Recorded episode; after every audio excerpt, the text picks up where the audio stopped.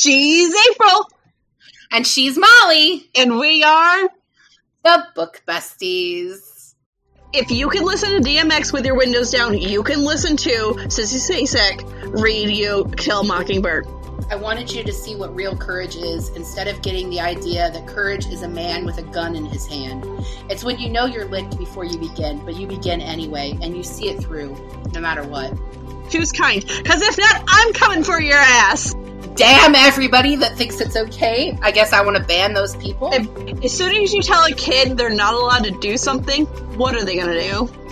I think you should just do what makes you happy and hopefully you can make money at it. hey! How are you? I've missed your face so much. You've been gone for so long. I really feel like I have been. We uh we've been on vacation. Um and because I'm a teacher and it's summer and my husband's a stay-at-home dad, we took a very extended vacation. And so we were gone for like 10 days, which is amazing. Forever. You were gone forever. I mean, you were still texting me, but I haven't seen your I was face say, physically.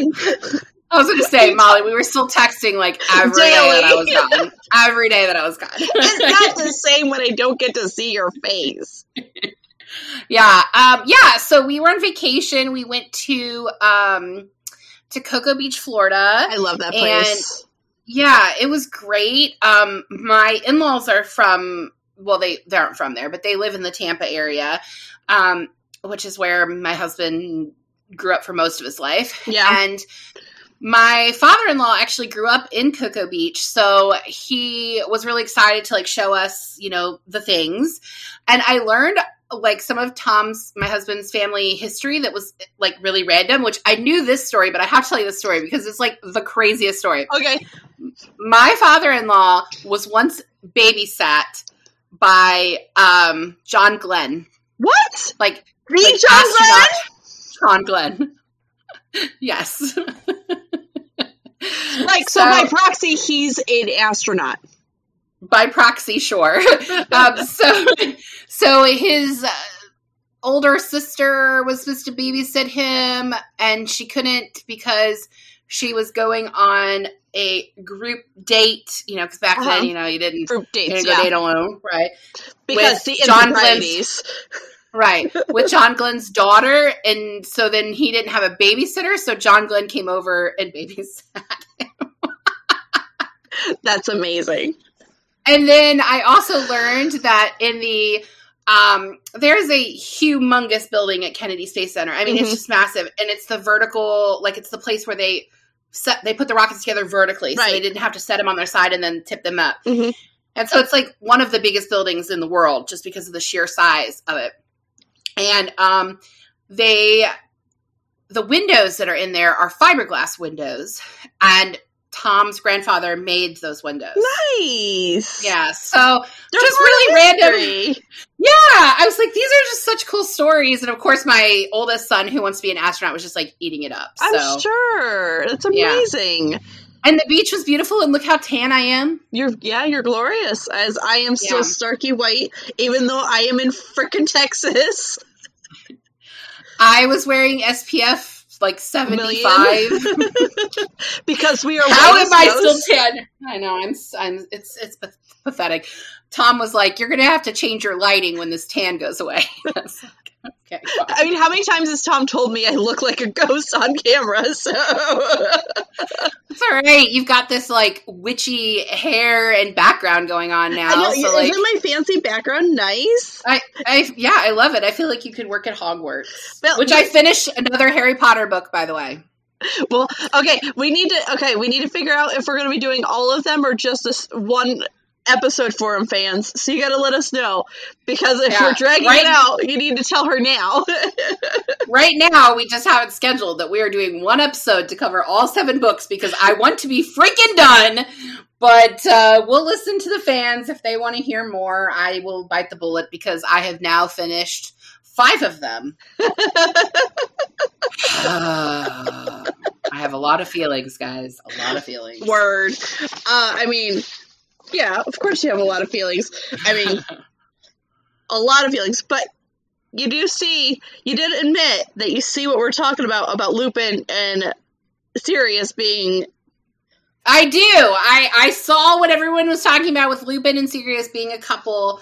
Um, yeah, I, I I can see that. Um, I was very sad that I'm sorry if I'm spoiling Harry Potter for anybody. It's been out for a gazillion years. They'll get over right. it. I, I was very sad when um, Sirius Black died. Um, I actually had an emotional reaction to Harry Potter. And she was mad at us for one, not mad. telling her Sirius thing, and two, for the fact that she was crying over Harry yeah. Potter. Yeah. Um, anyway, there's time to talk about Harry Potter later. We are going to talk about this book today. To Kill a Mockingbird have, by Harper Lee, I have which is my copy. absolute. Oh yes, my that's the um paperback the trade paperback edition. So this is my absolute favorite book of all time, forever and ever. The end. I love it. I love it. I love it. I this is the copy I borrowed from the library. I have a different version that is my physical copy. Um, why didn't I read that copy? Because my book is in storage right now. But I have read this book as audiobook. I've read it as paperback. I've read it as a hardback. I've it just all the things. It is available as an ebook now. It wasn't for a very long time. It became available as an ebook, I think, in 2017. Um, Sissy Spacek does the audiobook, which was a good surprise for Molly. Sissy Spacek does an amazing job as the narrator for the audiobook. So if Agreed. you are an audiobook fan or um, if you're wanting to get into audiobooks, it's definitely a really good one. Um, I don't know that it's one I would start with if you've never read an audiobook. I would start with maybe Yes Please by Amy Poehler. Oh, uh, definitely. Also, not sponsored, but Audible. Listen to us. We're always promoting you, babe. like yeah. Uh, I I also plug local libraries. They have apps yes, like Hoopla, and also we're not sponsored by Hoopla, but or Libby. That's how I. That's what um my library yeah. uses is Libby, which is yeah. becoming handy Mine uses me. both. Mine uses both, and um I support local libraries. They are a dying art, and I'm sad that they're dying because it's my profession. But we are still relevant, so please use us. So, can I just tell you a little bit about I know you know these things, Molly, but I'm going to tell everybody else what we're Please. doing. So, well, I read so, your notes, so that's how I know the things. Well, you already know these things that I'm going to say, but um, August 31st is when this episode is going to post our To Kill a Mockingbird episode, and it is going to kick off five weeks of banned books. So we are doing five banned books, um, and I'll be hosting all of them because every book I've ever loved is a banned book. And um, we're going to talk about why the book was banned, and we're going to talk a lot about banning books and the process and um, I'm going to get really upset because I absolutely hate banning books. And as a librarian, I want to like damn everybody that thinks it's okay. I guess I want to ban those people. It bugs me um, too. it's not cool. Um, but we're starting with To Kill a Mockingbird. So um, I'm going to give you all a little summary of To Kill a Mockingbird, if you will. Um, so I, I wrote out a summary, but I'm just going to talk about it. So this book is a coming of age novel.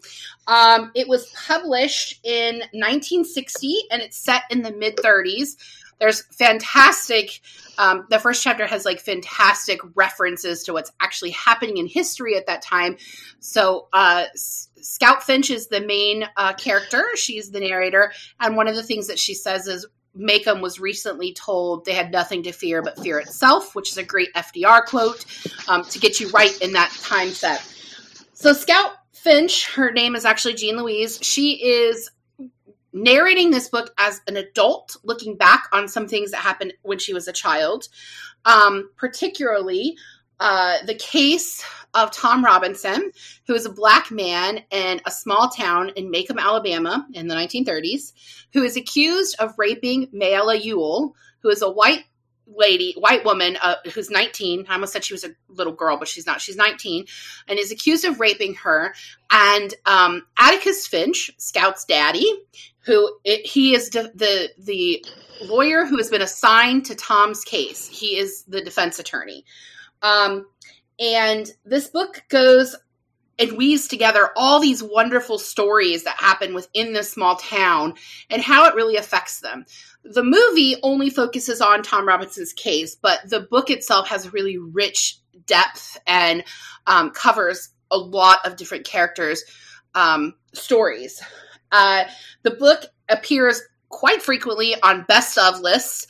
It won the top prize for PBS's Great American Read. Um, it won number one. Um, but the book is frequently banned. Um, it's frequently on the banned books list. It's one that is always top 10 like every year. Which every makes year zero sense. Right. I have a lot of feelings on that. So, um, the reason that it is usually challenged most frequently is for the use of the N word, as it is frequently used in there. Um, we're talking about the language of 1930s, Which and if it, it offends was you, a common word back then, even though it Right. was disgusting.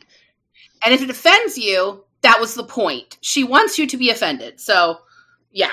Um, most recently, it has been challenged because it presents the idea of a white savior.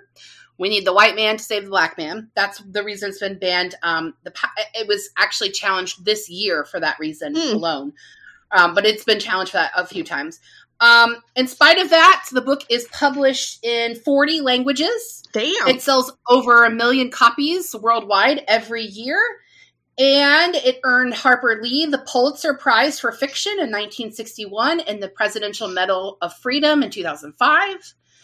Harper Lee never published another book unless you count the quote unquote sequel, uh, which was um, Go Set a Watchman, which came out in 2015, which is actually not a sequel. Um, it's actually what the original To Kill a Mockingbird was supposed to be. But the publisher Really? said, hey, yeah, the publisher said, hey, this story about the kids in here, this is more interesting. Write about that. So they, when they published Go Set a Watchman, they act, it actually changed some things about Atticus. Not what we need to be talking about for this book, but it made me really angry. I haven't So, read it. um, well, it's I've read it once, and despite the fact that, that I would literally read a grocery list and pay a million dollars to cop- have a copy of Harper Lee's signature, Uh huh. um, I will never read that book again. So anyway, um, so that is basically what To Kill a Mockingbird is about. Um, Atticus Finch is one of those characters who's the great literary hero, especially of American literature. Um, because I was an English major, essentially, we talk a lot about the difference between American literature and other literatures of the world. I took American literature in England, and we had this whole discussion of what makes something American with a capital A and Mhm. what makes something literature with a capital L, and can American literature be both? And it was a whole thing, and it was very snooty British, but I loved it. Anyway, not relevant, but Nope. Relevant because you said so. Molly, you might have to rein me in on this episode. Okay, so so that is the basics of To Kill a Mockingbird. And look, if you haven't read To Kill a Mockingbird, I really encourage you to read it. How did you If skip 11th grade? That's what Well, I I read wanted to know. I read it in tenth grade, and I taught it in ninth grade. So like, you missed high school or something. But Congratulations. That's awesome. Tell us your story. but um I think reading it as an adult, it definitely has a different impact. So I encourage all of you to read To Kill a Mockingbird. Um, it's an incredible book, and um, and now I'm going to find out what Molly thinks about it. So, my first question: What did you think? Okay, so I read it in middle school. Uh, no, middle school. High school. And then I reread it for this. hmm I see why it is not just your favorite book, but it's also both of my stepsisters' favorite books. Jennifer and Beth, this is their all time favorite go to book. Yeah, I see the validity. I understand why it is. It doesn't hit home like that for me. yeah, I understand the book, I comprehend the book, I see why it is very relevant. It's very important, I think. I think she highlights things that isn't talked about about that time frame, right? There's a Right. lot going on in the 1930s and right, racism was not one that was covered a bunch. right. And so that makes this book very important in my eyes. Right. Mhm. Is it a favorite of mine? Absolutely not. Yeah. Am I going to make my kids read it for homeschooling? You bet your sweet bippy I am. Well, you can tell them that Auntie April will talk to them about it when they read it. Well, I, I have teacher April questions later, anyways, but I digress because that is personal Molly problems, not book bestie Molly problems. Um, it has a cultural relevance. And when you were talking about this white savior thing, Mhm. Now, I am speaking from my personal opinion. This is my personal opinion. I don't see Atticus as a white savior role. First and foremost, yeah. the judge went to him, right? Mm-hmm. Atticus never asked to be a white savior. Savior. Right. He didn't go, you know what I'm going to do? I'm going to save the black man today. That's not what happened. Right. I can understand where it can feel like that. Right. But I mean, he did they talk about the fact that it wasn't a problem that he was assigned the case. It was the the problem was that he was actually going to defend him. Right. Right. Which but I mean, Atticus didn't think this out. He wasn't purposely right. trying, but I I digress. He, you weren't asking that question. Yeah, but he does tell his kids that even if he weren't assigned it, he probably would have taken it because the thing is that he was going to actually defend Tom Robinson, whereas another attorney would have just ignored him for sure. Right. I don't get the white savior issue with this book either. I mean, I can see a little bit of it, but to me, we're talking about a book that was set in the 1930s but written in the 1960s. Right. And what she's doing, she wrote this during the civil rights movement. And what she's doing is showing you this has not changed. Right. Systemic racism is real. And it's still real now when we're in 2021. And it's still real now. And that is why I get so angry when people ban this book, when people challenge this book. I don't want my child to read this because it says the N word. Are you offended? You are supposed to be offended. That is the point. She wants you to read this book and say, you know what? This isn't okay. Maybe right. we should change this. Because this because honestly, we haven't. Okay. This should be part of critical race theory. Let's not lie. Mm-hmm. And banning of this book is you know, banning critical race theory, which I have a huge problem with.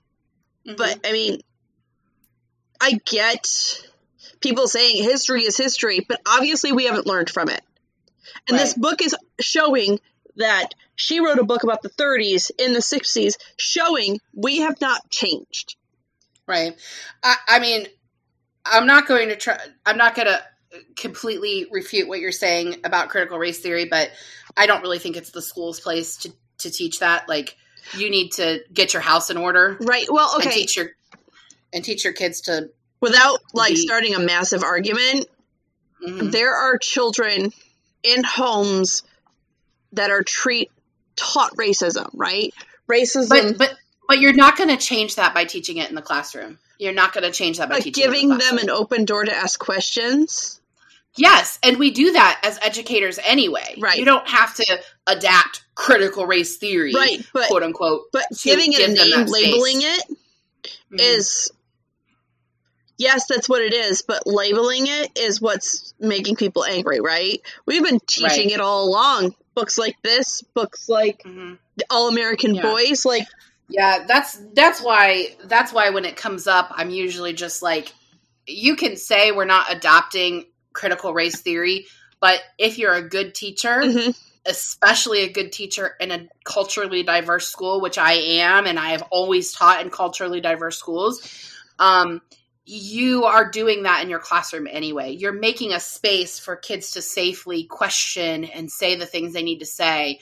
Um, I know this is off topic, but this is again, we talk about this on this pod before how we are not um, on the same side politically. No. Um, but we, but we have, have some similar that, beliefs, yeah, obviously, right. or we wouldn't be sitting here agreeing right. on it. I just think that it shouldn't be the curriculum. Like I don't. Oh, no, I'm not to... saying it needs to be a part of the curriculum, but cutting but out. that's cutting but that's out, what they're doing, right? But cutting it out completely, cutting out the ability mm. to have that conversation. No, no, is no. ridiculous, and that is happening mm-hmm. here in Texas is them yeah. saying you can't talk about the race riots, Selma, any of this kind of thing. Right. And well, when sorry. when I was there, no, I'm sorry to interrupt it, but when I was teaching there, they were adopting a new history curriculum and they were leaving out entirely the civil rights movement. That's this was ridiculous. Right that was the curriculum they adopted in 2010. They decided to leave that out, which is absolutely Can I w- ridiculous. ask which school district it was? Was it Pasadena? No, no, no, this was the statewide curriculum. Oh, I was like, was it Pasadena? This was like, no, no, it was the Texas Department of Ed. Um, DEA, man. And that and the and the problem with all of that was because the way that textbooks get published um, it's really texas and california have a big pool on what's in all the textbooks right. nationwide because they buy so many of them and they that's just how it works out so there were a lot of districts now, like if that's i want to clarify on my end it. i'm not hating on the teachers y'all are mm-hmm. doing no, no, every, yeah. everything you guys can we mm. are frustrated with the system the right. system is broken. Right. And y'all deserve better. Period. Wow. Yeah, they they're they're dealing with uh, critical race theory right now. Our school board is deciding what they're going to adopt and what they're not going to, and they are saying we're not adopting critical race theory. Um, and a lot of parents are up in arms because of the things that they're doing. They're saying, well, this is critical race theory. And what I keep trying to say is, these are things that naturally happen in the classroom. It's not us sitting there saying, like, all right, critical- we're going to talk about what happened yeah. in the South. And the okay, so yeah, it's okay. not that. We so definitely that, went off a rail. Sorry. We did. Guys. I'm sorry. And now we're 20 minutes into the episode and we're off the rails. And I haven't even started my questions. We but love anyway. you guys. And okay, and tell us in the comments what are you thinking? Without getting hypercritical, we will block your stupid ass if you're freaking saying the N word or doing anything crazy. But mm-hmm. tell us how you feel. If you're a teacher, yeah. tell us what it's like right now because we'd love yeah. to hear from you. And be kind because, like, choose kind. That's how I choose feel kind. Because if not, I'm coming for your ass. and and mostly Molly will come for your ass, and I'll just go block. All done. Because she'll let um, me argue with you for twenty minutes before she deletes you. Okay, moving on. Back to right, Kill a so, Mockingbird. so, okay, this book, Kill a Mockingbird, is filled with several different plots that are woven together. Correct. Was there one story in the novel you connected with more than the others? or even a character that you really connected with? Boo Radley. I love Boo. So, um, why? Why him? Okay, um, so growing up, we lived in a small area. There's several towns: Nichols, Tioga Center, Barton, Waverly, Sayre. It's just this big area. In the Waverly Sayre area where my aunt lived, there was um, a man who is special needs who'd ride his mm-hmm. bike everywhere. He had a vest and there was always when it came to school age kids there was always stories of how scary he was what he did like yeah. there was like oh he's this he's this right mm-hmm. Right. I, I knew him, right? I, I, I knew him from my Aunt Pam because my Aunt Pam owned a nail salon. She'd help him. She'd give him breakfast in the morning. Like, yeah, this was a thing. And I saw him, right? I, I, I mm-hmm. saw I was a child and I recognized the innocence in this man. Right. And understanding Boo's storyline and understanding this was just a small little section of town. Right. Like, and I watched it on a big scale where everybody knew this right. man's name and everybody talked about him and everybody had like a rumor.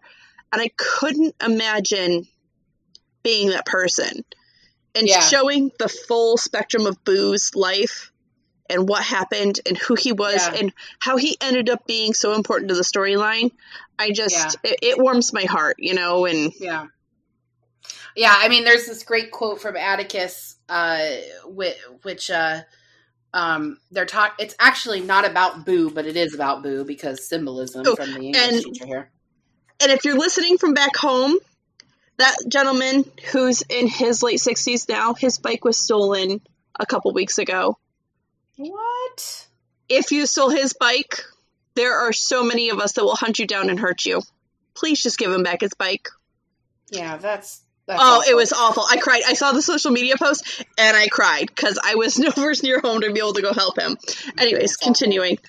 So there's a quote. Uh, this is in the last like page of the book. Mm-hmm. Um, it's it's about a book that uh, Atticus is reading to Scout, and right. um, they they think that this guy did all these bad things, and she says, um, and Atticus, when they finally saw him, why he hadn't done any of those things. Atticus, he was real nice. His hands, this is Atticus. His hands were under my chin, pulling up the cover, tucking me in. and this is Atticus's quote, most people are scout when you finally see them. Yeah. And that's like that's kind of the whole point of the book. Like when you really stop to look at someone, I mean, they use the when you walk in someone's shoe, shoes, but they actually say when you climb into someone's skin and walk right. around in it, that's how you know them. And that that is specifically talking about like you need to experience something from the other side. Mm-hmm. So we talk a lot about um, with this book. We talk a lot about can we understand Tom Robinson's plight, and we're going to talk more about this when we get to All American Boys, mm-hmm. um, because the perspective we have this perspective of a black male teen and mm-hmm. a white male teen, um, the same incident, and um, yeah, I mean, I just think Boo Radley is this iconic character. Um, he doesn't even come out to be actually seen in the novel until the last chapter. Right. Oh, and what also, does he do? He saves their lives. Robert Redford played him. I know. Have you seen he, the movie? Yes. okay, so I saw the movie um, when I was a kid in high school, mm-hmm. and then I rewatched it after reading the book because I was like, I'm remembering, I'm remembering book, cli- I'm reading right. snippets from the book, and I'm remembering snippets from the movie. So I did both, right, to just yeah, kind of right. like. And I was like, well, "Holy crap!" And then I looked up the IMDb, and it's super young, super young. He was Robert thirty. Redford, I yeah. looked it up. I did the math because I had to look yeah. it up. He was thirty when he did that. Mm-hmm. So, and um, the uh, the movie is all set in black and white, yep. even though it was made in the '60s. Because it um, was um, Gregory Peck, right? Yeah. Gregory Peck uh, plays Atticus Finch. He won Who's a, a um, handsome mf'er man. He won. He won an Oscar for it, and there are some film adaptations. Honestly, to Kill a Mockingbird's film adaptation is not my favorite because I don't feel like they really can get all of the depth. Well, there's the too book. much. There's right. too much going on.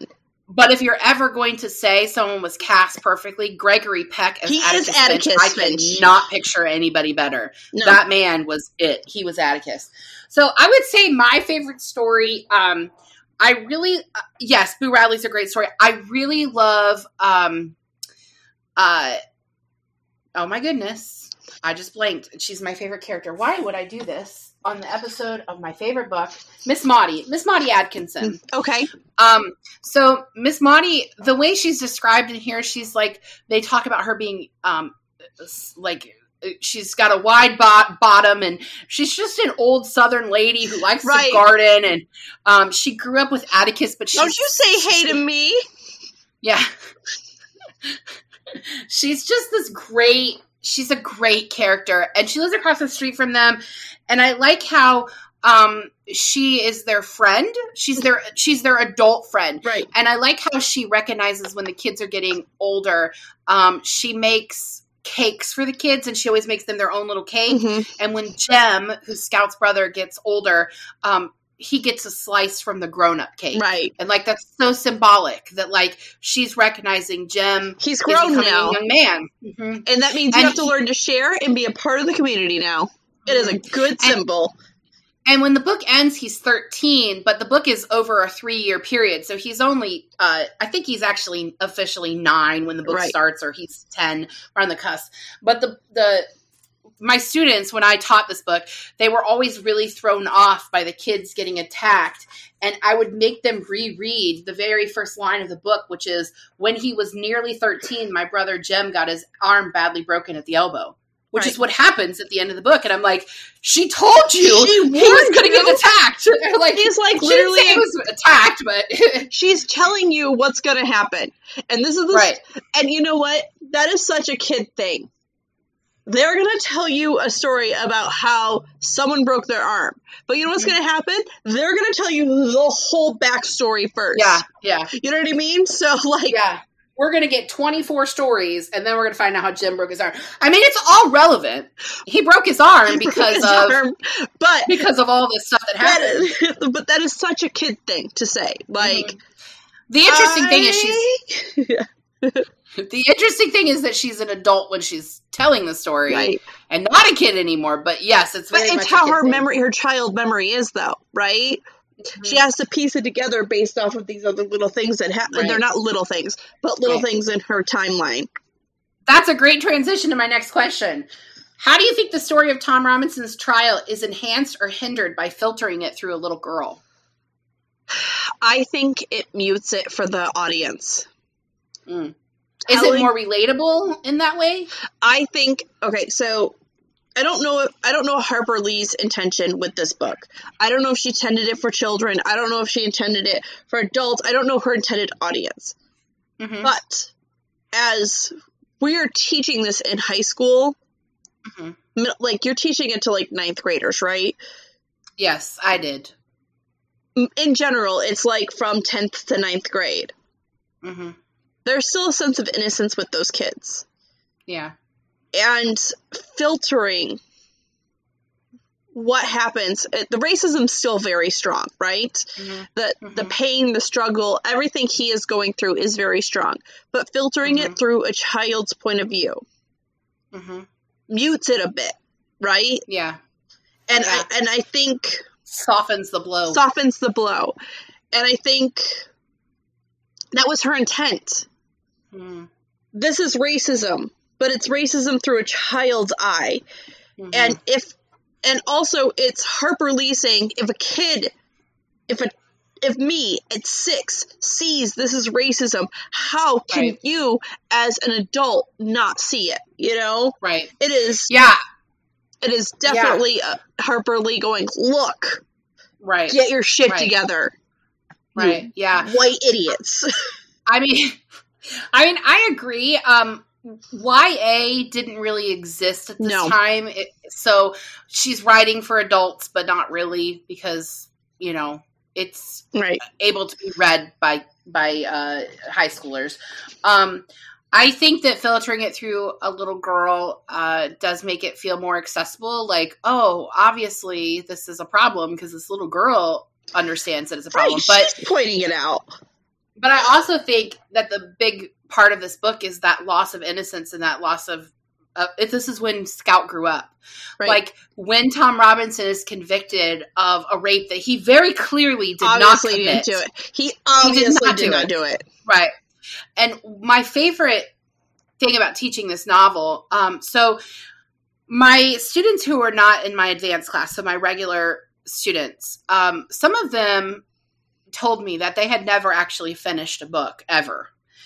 Um, and so, really, in, in a we never i never assigned them to read it at home i know i can't imagine that life but i, I never assigned it for homework okay. i stood i stood or sat in front of them and i read to them which this is not a fun book to read aloud no to a class full of it is a rough book to read students. in general it's a rough right. book to read in general I mean, I, my, there were definitely classes that I was the only white person in there, and it's not a comfortable thing to have to say the N word. But I, I, I short a short side note. I set it up by talking about what word, how words have meaning and how uncomfortable they can make you feel, and, and I how said, they hold power. We're going to read this word. Yeah, we're going to read this word because it's in here, and we're going to talk about why we should not be using that word. But um, did you have to send to, a waiver off? Like no, it was it was it's curriculum for the district and, and state, okay. so it's not. Um, but uh, I know some schools do, but we did not.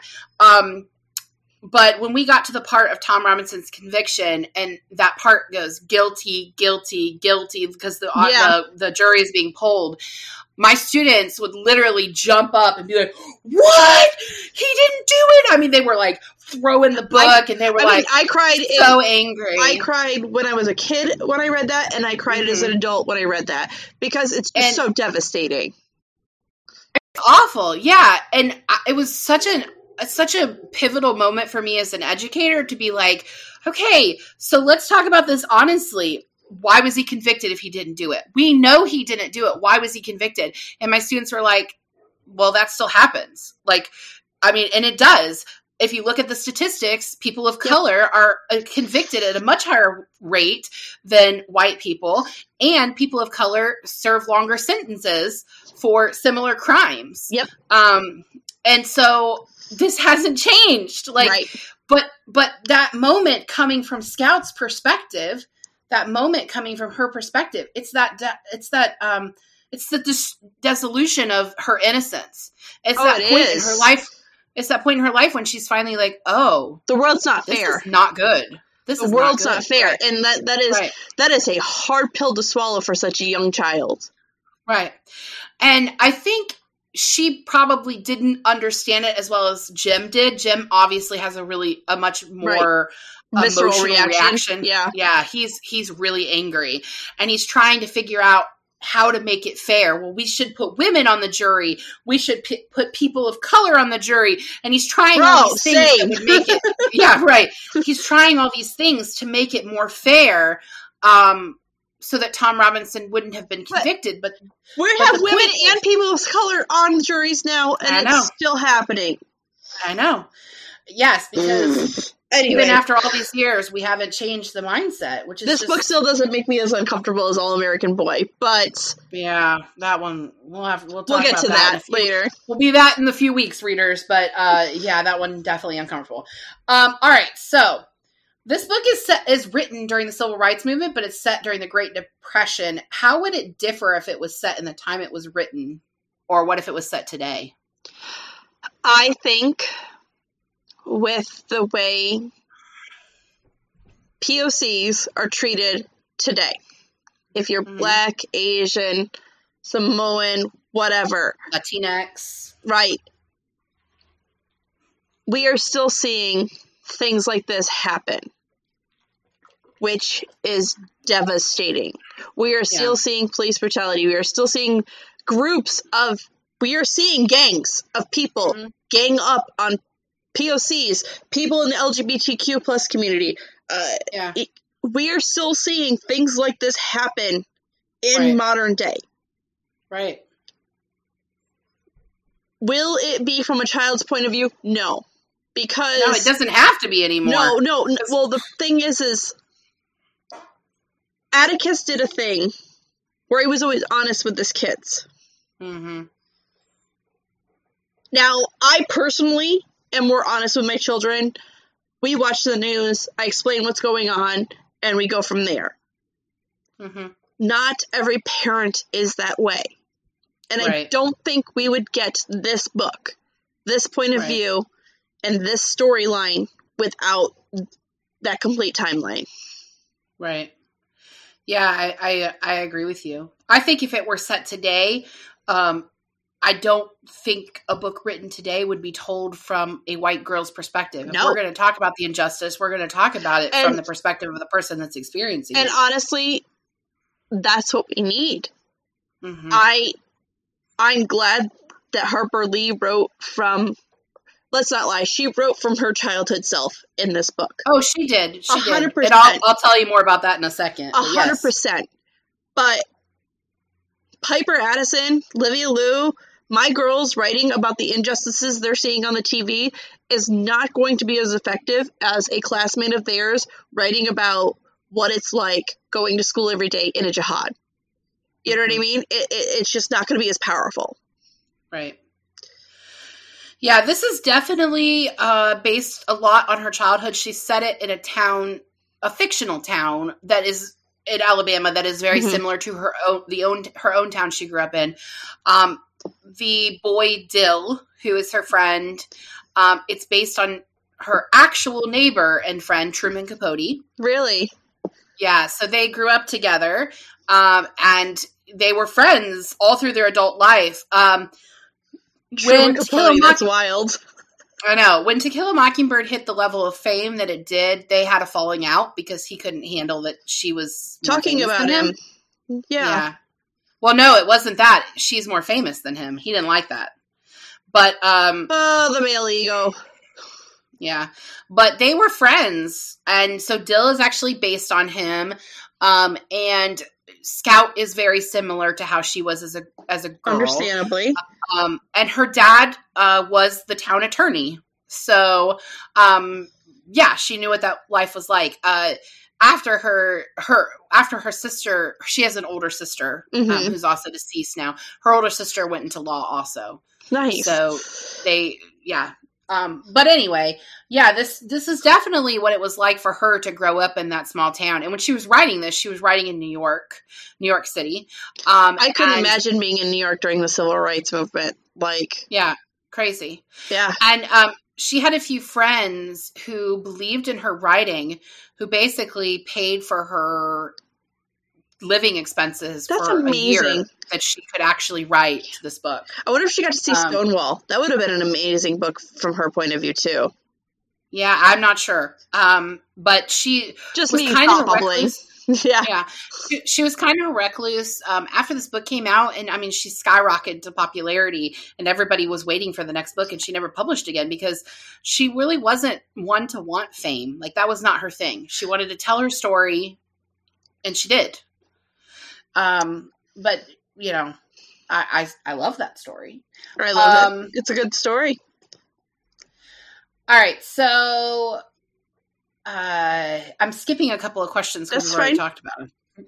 All right, so uh, class and education, class being um, like social class, social class, right, and education are a major part of this book. Do you see similar elements in how our society functions today? Have or have we reached a place where this doesn't matter anymore? I think money still plays a part in class and education. I don't think there is such a hard line as there used to be because mm-hmm. of things like scholarships and whatnot, and you know the laws we've put in for equality, but mm-hmm. money still draws lines. Money yeah, still I mean, makes, and I think I'm trying to think of how to say this. I think ignorance when it comes to the undereducated is still very common because and that's a theme in this book you know what i mean mm-hmm. the undereducated definitely treated tom yeah. differently than the ones that were educated and knew what was going on and i mean well it was the only thing that they had above him was, was that, they, they, were, white, and he wasn't right yeah. and um we still see that. There is mm-hmm. a subset of grown white males today that still think that they are above POCs because mm-hmm. of their mm-hmm. skin color. Yeah. And I don't think there is much that has changed in that right. mindset for a good group of it. Yeah, I mean, I Sadly. think that I think that um I would say like for me, um, I am an educated woman. I have a master's degree. I married someone that didn't have a college degree at all. But um, Tom is educated. He well, he now has his master's uh, degree, uh, well, but okay. he didn't then. I met Tom nine, ten, two thousand nine. He was working on his bachelor's then, if I remember correctly. He didn't start until uh, 2012. Okay when I met Tom, but he was already freaking smart. He is okay. When I say educated, I don't mean degree. I right. just finished my bachelor's. Right. Last year. But I have always been educated because well, I take I the think- time to learn get understand what I'm talking about right. and move forward. And when I say educated, I mean educated one on the issues, educated about the world, educated about right. life. Okay. Okay. I, I that makes sense. Uh, so I just think that right now in our country we we have a need for people who are in trades because we've pushed college so hard. I agree. And this is coming this is coming from an educator. College isn't for everybody. Like it's just I, not. This is something I say okay, so Tirate, Molly Tirate. I don't know how many I had so far. Just let's throw a little tracker. um, when I, I, have friends that have older kids mm-hmm. that have high school age children, and when we talk, I talk to them. I always go, "So, what's it look like going forward for you?" And they're like, "College, yeah. I guess." And I go, "My first thing is, is you know, you don't have to go to college right away." And their parents yeah. instantly gasp, and I go, they can right. learn a skill set in the military and they will pay right. the military will pay for their education. And they're like, I don't want my kid going to war. I never said I was sending your kid to war. I said right. there's another option for them right. that pays for their life, helps them figure out who they are, and eventually they can get schooled. Well, I think I think you have a different perspective because you're military. Um, I grew up in a really small town that your options were get out or work at the steel mill. Mine was and, be a uh, farmer's wife or a teacher. And the people that worked at the steel mill, um, they were quite wealthy. It's a union job. It paid very well. They made way more money than my mom did. Um, and uh, when the steel mill went was moved overseas, the town pretty much sank. So my town is really desolate now. Um, and I chose the option of get an education, get out. But I and I would have chosen that decision even today, but I don't think that that is the decision for everybody in that town anymore. Like I do think people need to learn a trade, um, and I'm the daughter of two tradesmen. My mom is a, a, a, cosmetologist, and my dad is a carpenter, and those are both trades. Um, so you know, for me, but I, in this book, sorry, go ahead. Sorry, no, I was just gonna say I rode the struggle bus till I found like my mom signed me up for a trade school and I wasn't ready for school after high, high school and yeah I didn't join the military till almost 3 years later but being forced or doing education is not for everybody and I will No, it's not. And I will always be an advocate for kids doing something that isn't air quote traditional. Like Right, yeah. I think you should just do what makes you happy and hopefully you can make money at it. Like I mean, we're doing this podcast. We're not making any money right now, but we are having yes, a, we are. We're time. Dallas, bitches. No. I'm kidding. I'm if kidding. anybody wants to pay us to do this, that'd be great. But um, we're just having fun, you know. Uh, yeah, exactly.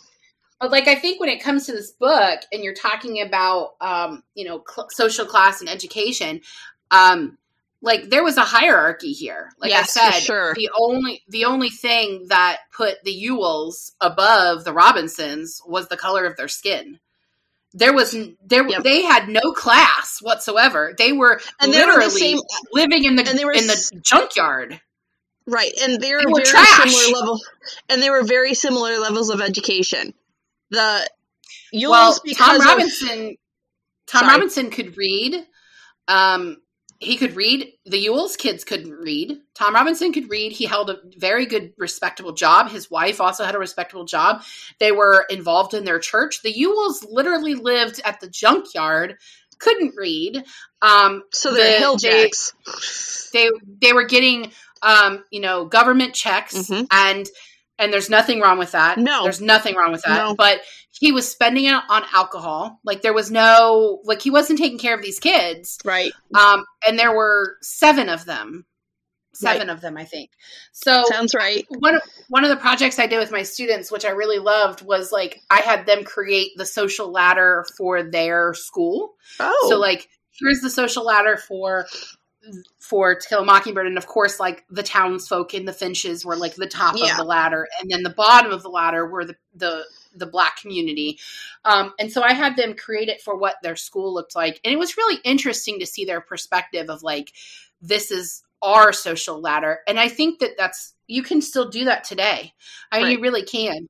And I mean, one of the reasons we picked the neighborhood that we live in in um, Virginia was because Tom and I wanted to be in a blue collar neighborhood. We live in a blue collar neighborhood. Now, are we both educated people? Yes. We both have master's degrees. Do we both? Ha- well, Tom is you know stay at home dad now, but I have a I have a job that's not a blue collar blue collar job, but it's our comfort level. Right. This is this is the comfort. But it's also where have. you grew up right? Right. You grew up in a very similar setting to me. Right. Um, so being around people that are blue collar are mm-hmm. your people. I grew up in a farm town. I my Bill is a mechanic. My mom ran a truck stop. Now she works at runs a bank. Right. But Matt and I live. I mean, you've yeah. I guess you haven't. We live in League City, which I've been to your house in League City. My, yes, you have. You've been to my new house. It is not a blue collar area. Mm-mm. You live in a very wealthy area. but my husband is a blue collar man. Right. My husband has busted his ass to give us the life we've gotten. Yeah. Well, I mean, that's, you know, that's the trade industry that your husband is in there's a lot of money in that Word. for trades people, like right. for, for, people that are working the things. Right. Okay, so we're definitely um, off topic again. Sorry. I'm sorry. You keep reining me in. Okay. Um, all right. So, did you feel like this had this book had a different impact on you reading it as an adult than as a teenager? Um, it's when I was a kid. It highlighted something I already knew, but didn't speak about because of where I was. It mm-hmm. when I was a kid, I definitely felt empowered by this book to speak out mm-hmm. because there was a lot of kids back home that used the N word and those mm-hmm. they're grown ups now and they still use the N word, which is just gross. Um, Ignorant. That's what that is. It's gross. Um, mm-hmm. Now, I didn't understand the cultural relevance of it. I did mm-hmm. not understand the timepiece that it is and the importance it is mm-hmm. to yeah. education as a whole. Mm-hmm. So the book still holds meaning to me. It still yeah. was a jumping point for me as I am an advocate. I will always be an advocate for POCs, mm. people in the LG, in the alphabet mafia. I will always be someone to speak up for the yeah little guy, uh, not little guys, but you get my point. Yeah. And this book was definitely my jumping point for that. Right. Still get mad when Tom goes to jail, but Yeah, I um yeah. I mean, I feel like it's it impacts me impacted me differently reading it as an adult. Um, mm-hmm. I've read it so many times now, and I feel like each time I read it, I still cry at the end every single time I read it. Um, when why? Jem is can I ask Jem why? Scout, when Jem and Scout are attacked. Oh yeah, that's um, very upsetting. Uh, yes, but, I thought you meant like when the book ends. No, no, no. When the, at the end of the book, I always cry at the image of her walking Boo Radley back to his house and realizing that when you actually see someone for who they are, they're not. They might not be what you've predict, p- pictured all right. along. You know, um, they they talk about Tom Robinson's murdered basically um, in jail he while he's trying to escape, um, and Atticus's quote is. Um, he was just another black man who cut and run to the guards. Like yeah. to to to them, he was not Tom Robinson with a family who was actually a good guy and innocent. They saw the color of his skin and he was running. So, mm-hmm. you know, that's actually my favorite quote. One of my favorite quotes in there is because yeah. Atticus he holds a lot to the chest, but he was so upset when Tom died. Oh, he was. Yeah. He was so upset when Tom died. Well, when he was, he was murdered, sure. when he was killed. Mm-hmm. And then his him speaking at the end, him being he is a, such a put together man. He mm-hmm. is very methodical and he was definitely he was definitely out of sorts when yeah. um you know the kids were attacked and right and he was he really thought jem was at fault he didn't right. want to believe that we're not letting Jem off the hook for this. Like, right. he killed somebody. We're gonna, you know, because he it, is a true neutral in the world. You know what I mean? Right, he believes right. in laws. He knows there's good and bad, and if you do bad, you go to jail. And he is a true yeah. man of the law. And right. Well, my favorite quote, since you mentioned yours, my favorite quote, quote is I wanted you to see what real courage is instead of getting the idea that courage is a man with a gun in his hand. It's when you know you're licked before you begin, but you begin anyway, and you see it through no matter what. It's a good quote. And that's Atticus. Yeah. Um, I love it because, you know, I think I think that's what we do think still. Yeah. Courage is that guy that's, you know, standing there you do not have to carry a gun or have a big stick to be courageous. It just you makes you feel braver. To. It just makes you feel braver. But put that stick down, but, you're losing that courage. But standing up for what is right, even when you know you can't win, yeah, it's always the more courageous thing yeah. to do. All right, so my last question for you, and this has been a very serious episode. I know. I'm afraid that all of these episodes are going to be super serious based on the books I picked, and like I'm kind of bummed out by that because I like our witty banter. But, yeah. Um, but I love this book so much. I know. So, um, I, I think it's important to cover for sure. All right, so we were talking about banned books. Do you think this book should be removed from school's cu- curriculum? Absolutely fucking not. That is my favorite answer you've ever given in ever history of any of the podcasts. Absolutely fucking not. With what happened last year with George mm-hmm. Floyd. Mm-hmm. With what's still going on with the kids that have died for just wearing hoodies in convenience stores, for the children mm-hmm. that walk home late at night and are killed by a neighbor who thinks that they're hoodlums. Mm-hmm. This book will never not be relevant and not need to be a topic in schools. Right. I mean, the fact that we that young black men are having conversations with their parents on how you interact with police. I like that that's a problem. Um so I actually okay, so there's a scene I'm going to talk about Grey's for a second people. I'm sorry. There is a scene in Grey's. I don't think we ever get through an episode without talking about There's a scene in Grey's when Miranda is mm-hmm. having a conversation with Tuck. It's mm-hmm. her and her husband. Mm-hmm. And they I, I'm still I'm tearing up now, and I know these are fictional characters. He I cry over fictional characters all the time. They are telling him what he has to do. Speak softly mm-hmm. and clearly. If you mm-hmm. have a mm-hmm. hood on, put your hood down. Put your hands up. And they're sitting, and I'm like, and at the time when I watched this, he was 12 and Piper's 12. Mm-hmm. And I'm sitting there tearing up, and I had to yeah. pause it because I'm so emotional. I could not imagine having to teach my child, a child, right. an innocent child, right. that a grown adult may think you're up to something nefarious that will try mm. to kill you because of your skin tone. Right. That is that is such an injustice in this country. Right. And I mean it is such an injustice. Absolutely. And this book, I mean, it, it's talking about this happening in the 30s. How are you know, we not I mean, past this? And I know that I know Tom Robinson wasn't um, a, a, victim of police brutality. Heck, Tate, who's their sheriff, just arrested him. Like right. he didn't like well, rough he, him up or anything. Did, like right, because he but was yeah. because he's a good guy. Like he's yeah. a good cop. He's a good cop. Um, and there are good cops. Agreed. Um, but he there was very clearly evidence that Tom Robinson was innocent, and then in fact that Bob Ewell was the one that had beaten Mayella there was no evidence that she'd ever been raped, right. but there was there was speculation that her dad has molested been, yeah, her, which mm-hmm. not surprising with the Ewell history.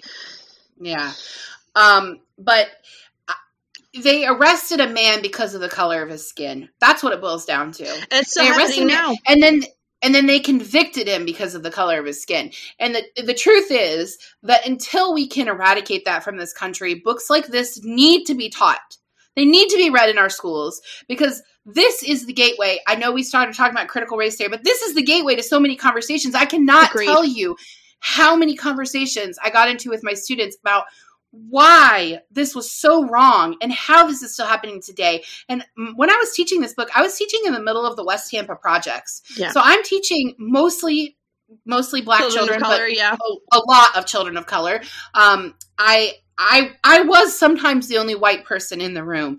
And to be able to have those conversations with them, I really wish everyone got to experience that because there's just such a thoughtfulness to my students. And I'm talking about 14 and 15 year olds who had told me they had never read a book before and they found one that they liked and they found one that they related because it spoke to. to them and it related it to. to yeah. Now, I do think there are a lot of people that want to have this removed from curriculum because there are books that are set today, which is and fine. there are books and there are books that are set from the perspective of a person of color, which experiencing honestly, this. if you want to do that, put these hand in hand. Yes, that is exactly what I was going to say. These hand in hand. Great, that there would be a great uh, comparison, and there um, is so you, many great books. Right. Sorry, um, not just people of African descent. There are books right. based off of people from Middle East. There's people books mm-hmm. about Indians and Samoans. There are so many right. books of p- talking about people of color and their struggle in the United States of America. Right. And and I'm and I'm all for us updating our curriculums to include a, a, lot of what's taught in high school English classes is the whitewashed male perspective. Um, and I'm all for us vote updating that. Yo, problem with vote them out. I'm I'm all for us updating that. I, I think you know Harper Lee's a woman, so we at least get a woman's perspective and things. But um, we this particular be, book, women tend to tend to be more empathetic. Not mm-hmm. me personally, because I am stone hearted, but women in general are more empathetic. Are you a Slytherin? No, I uh, um, I've been called a Slitherpuff. I'm mostly yeah, Hufflepuff. Okay, so tendencies. Side note, because the book I just finished was Harry Potter and what the hell, the Order of the Phoenix. Phoenix. Are are you a little bit like um, what the fuck's the bitch's name? Which one? the really evil one in it. Oh, Dolores Umbridge? I am not Dolores Umbridge. the audacity of you to even accuse me of that. All the pink and all the kitty plates. Yes, have you met me? I love horrible. kitty plates. Kitty plates. She's a horrible person. No, I, honestly, I had a hard time not picturing her as a librarian, like a like a like a like a stereotypical librarian. Okay, totally off topic. The casting of that is perfect. Moving on, back to yeah. Kill Mockingbird. well, the person that she's married to played Carson on Downton Abbey, and I just figure like she can't really be evil in real life because no. she's married to Carson. No. Um. All right. So my point is, Sorry. circling back, my point is that this book is one that I hope remains in schools. I think it's so relevant. I think Agreed. it's beautiful. Agreed. I 100% think that if you're listening to this and you haven't read it since you were a kid, um, a, oh, a teenager, pick it up again, school, please. Please read it again. Definitely the audiobook. Sissy Spacek does an amazing job. I don't recommend like rolling around town with your windows down when she's like yelling, like saying an N word everywhere because like oh, it's all I mean, over the if, book. But wait, wait, if you can listen to DMX with your windows down, you can listen to Sissy Spacek read you Kill Mockingbird. It is definitely a different experience than DMX. I agree, but if you're okay with using the N word when it comes to rap music, which it is their right as POCs, you should be comfortable enough to talk about it in a book. Yeah. It's a really great book. I, I highly recommend it. Um, thank you, Molly, for like doing it for reading yeah, it because no, I think because, this is like the cornerstone of banned books. Mm-hmm. I think I think it will always be a book that is on the chopping block when it comes to oh yeah curriculum, and mm-hmm. I as this is not my favorite book. I I'm you know I like this. It doesn't have to be. It doesn't have to be. I'll like it for both of us. That's perfectly fine. But what I will say is I will always fight for this book to be a part of children's mm-hmm. education. Me always. Mm-hmm. Uh, there was a school two years ago that removed it from their curriculum and their Gross. local public library bought extra copies and then prominently displayed them and they were just flying off the yes. shelves. This okay, was but teenagers. There were teenagers who were told you don't have to read this book and they were like, but I want to. But but as I soon as you tell a book. kid they're not allowed to do something, what are they going to do? They're going to do it because they're idiots. yeah, yeah. So uh, I'll um put links in Please. the um in the uh, for um oh my gosh words i'll put links in our description uh that everything we talked about list. yes yeah um and the imdb page for uh the movie um but banned books month is actually the month of september and banned books week is the last week of september going into october mm-hmm. this year um, but ala puts together um, a top 10 banned books list every year and that's released during banned books week we are going to in one of the upcoming episodes not next week besties but the following week we're going to read Drama and we're going to talk about banning books the process and um, what is the most banned right now? Like what is getting banned more often popular yeah. Yeah um and so if you have questions about banned books please comment. Um please follow us on social media and ask me questions because this She's is a passion of mine. Answers. She's got all the answers gang. It's a passion of mine. Um librarianship involves uh like we have a top 10 um, Bill of Rights of librarianship, and number one is not censoring and providing free access, free and open access to information. Um, and so we fight against this. That is our job. I actually okay. I actually got in an argument with uh, one of Piper's teachers about her reading a book. Oh no. Um, fifth grade, little story, besties. Fifth grade, um, Piper's reading Hunger Games for the first time. A great book. Great also book. a banned book. um, Piper is way past that reading level and comprehension by the time I'm letting her read this book. Right. She's reading it in the middle of class, and I get a not an email, but a phone call from that teacher asking me if I knew what my daughter's reading. Um, yeah, I do. Why? And she goes, I just feel it's inappropriate for her, and I'd prefer her not to bring it to school. I feel like you should shut the. Um, and I go, uh, ma'am, I appreciate your thought.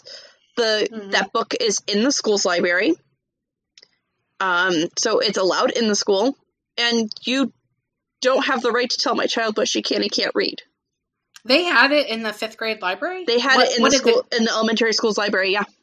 Really, that's surprising. I I did. I was an elementary librarian last year. It's I would not have put it in our library. Um, it, the, the reading level, the reading level for it, you can like. Right. I think it's eighth and up.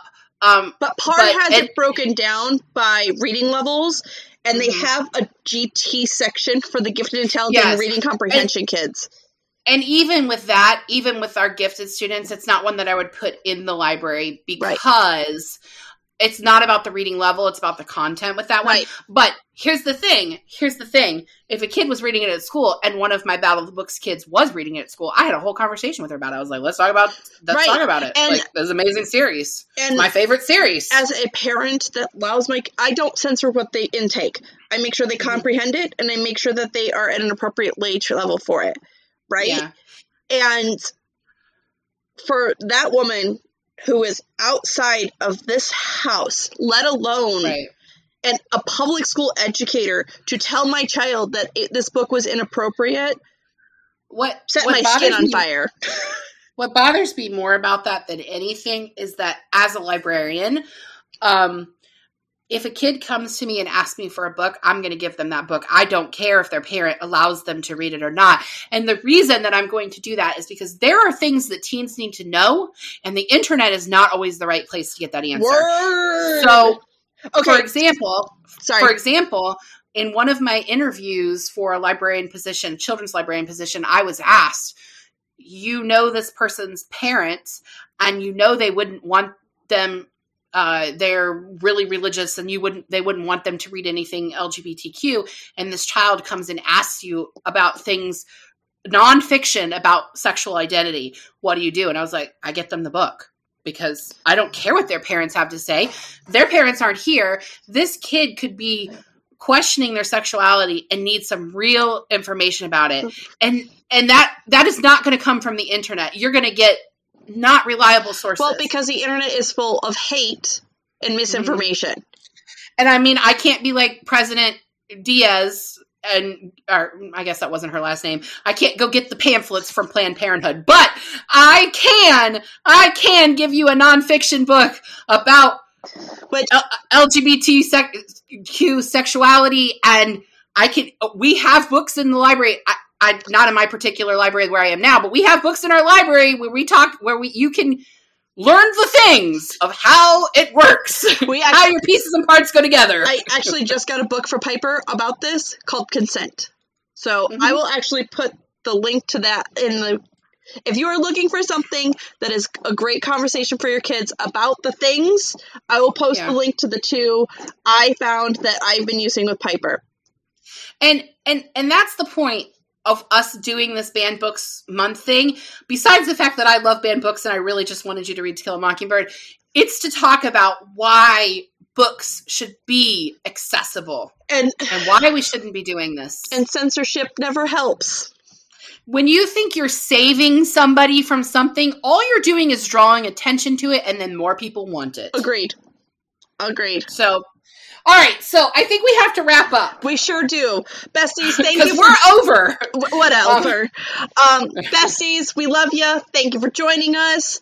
Yes, Next week is Looking for Alaska. I don't have the book. Do you have the book? Looking for Alaska by John Green. I don't have it uh, with me right now, but Looking for Alaska by John Green. It is his first novel that he published. Um, so good. If you haven't read it, fantastic. Absolutely read it. Um, definitely I. Say, oh yeah, yeah. Bring tears. It, uh, bring uh, tears. Bring tears. Bring Kleenex. It's John Green. You're going to cry. That's just that's just his way. Um, it's his motto. It's hey, actually stamped on his money. I'm John Green. You're gonna cry. I approve these tears. Um, um, I just want to say thank you so much to our fans. We we have a fan base now, we Molly. Like we do. We have people who are commenting, who are sharing. Um, we just had a fantastic episode last week with our friend Katie. Um, my gosh, honorary I, book bestie. Yes, uh, we love her. Katie has like entered in our uh, group chat now. We have and, a like, group chat with Katie going. even though her episode's over, we love her, and, and I um, think she's probably super busy, and she's just like, "What are these two doing?" I know, I know. She she's regretting ever ever connecting with us. Um, but yeah, so book besties, thank you so much for following us, sharing liking, subscribing, all those wonderful things. Um, and uh, we'll see you next week with Looking for Alaska by John Green. Yay! Love you guys. Bye. Bye. Thank you for joining us on Book Besties. Don't forget to like and subscribe. The views discussed here are those of Molly and April, not those of anyone else. Today's book was To Kill a Mockingbird by Harper Lee. Your book besties are Molly Biggs and April Watkins. Editing by Thomas Watkins. And music is Sweet, Sleep Sweetly by Pritchida. Don't forget to follow the Book Besties on Facebook, Instagram, Twitter, and YouTube. If you'd like to contact the Book Besties, please email us at bookbestiespod at gmail.com.